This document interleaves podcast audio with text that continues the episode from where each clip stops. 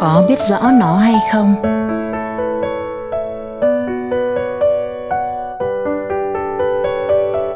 Khi phiền não xảy ra, thì các con hay có thói quen sử dụng phương pháp nào đó để diệt trừ phiền não.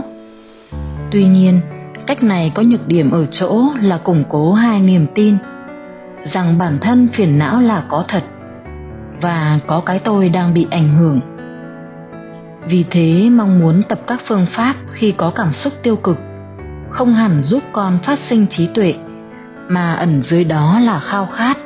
Cái tôi được sướng, vì cái tôi đang quá khổ sở bởi phiền não. Ngoài ra, con có thể mắc bẫy cái tôi tâm linh khi cho rằng con có rất nhiều phương pháp để tiêu diệt phiền não và đạt được kết quả là tâm an lạc do thực hành giỏi. Vì vậy thầy sẽ dạy con một bước đệm trước khi con tập các phương pháp khác. Đó là cho phép phiền não xảy ra trong không gian của biết. Tức là khi cơn giận xảy ra, thì con không tiêu diệt nó ngay, mà con cho phép nó xảy ra và con nhận diện cơn giận một cách rõ ràng.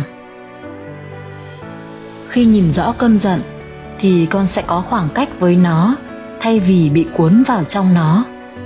Và một cách tự nhiên con sẽ bình tĩnh sáng suốt trở lại.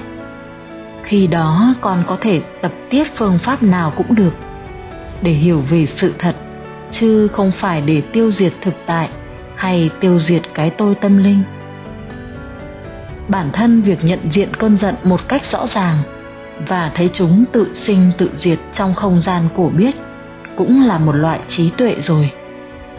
Pháp này gọi là pháp bổ trợ hoặc bước đệm trước khi kết hợp với các phương pháp thực hành khác. Khi tập đủ lâu thì con sẽ thoát khỏi trầm cảm hưng cảm và các loại bệnh tâm thần khác ở trên đời vì con có sự bình an và sáng suốt.